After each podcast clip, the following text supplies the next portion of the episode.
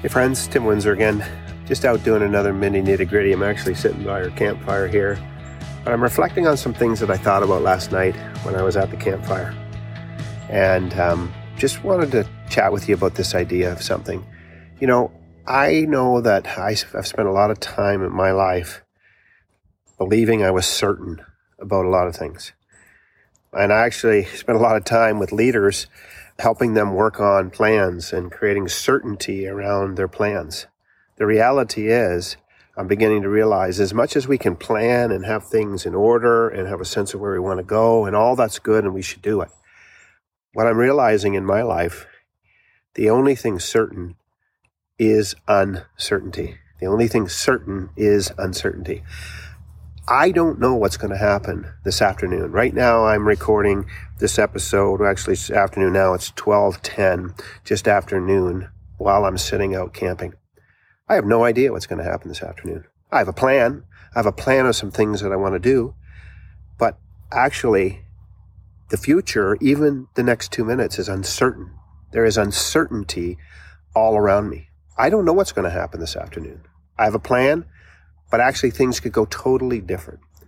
And what I'm realizing is, is that as leaders, as people, as friends, as humans, we need to understand that the only thing certain is uncertainty. And we have to become more comfortable with ambiguity and journeying into places that aren't full of light, that actually are full of darkness, where there is more that we don't know about it than, than we do know. I'm recording this just after lunch. It's actually September eleventh. And so all, most of us uh, around the world, and particularly in North America, we're reflecting on what happened on this date in the United States of America.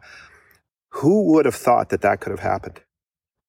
But now so much has transpired since then, and some of the things we were so certain about, we are much more uncertain about. We're on uh, the edge of potentially challenging economic times. We have some economic challenges in our world right now. We have uh, nations that are warring against nation, and there's so much uncertainty. And that can unmoor some people and cause them to be uh, afraid. Here's what I would say. Don't be afraid of uncertainty. Expect it. Expect uncertainty. The only thing certain is uncertainty. Things will come that you don't know about. You can't prepare for everything. Challenges will come in your businesses. Good things will happen that you didn't anticipate. Difficult things will happen that, that you didn't anticipate in your business, in your life, in your communities, in your community group, around the world, all of these things. And so we have to plan and work as if we can create certainty, of course. We have to plan in such a way to control what we can control. But the practical reality that we have to come to grips with is that there's very few things that we actually can control in the end. Very few things. And so being okay with ambiguity, being okay to be the person without the answers. And that's a challenge because the leaders that I work with sometimes I think are deceived themselves, and other people are deceived in that they expect the leaders to have all the answers, to have it all figured out. What I've learned over the years is the best leaders actually don't have all the answers. They have the best questions. They remain the most perplexed in the room and are uncomfortable with that feeling of being perplexed, of embracing that ambiguity in the amb- ambiguous moment where you're not quite sure what you should do or where you should go. And so there you ask yourself a subset of better questions because you're not sure. Because once you're sure, then you have all the answers. You stop asking the questions. Uncertainty keeps us asking questions. So my encouragement to you is embrace uncertainty, expect uncertainty, and expect ambiguity to be part of your experience. And understand that as much light as you can shed on the future, whether it's a year from now or a minute from now, you still walk very solely and solemnly into the darkness of the moment that's yet to come. Don't be afraid by that. Embrace it.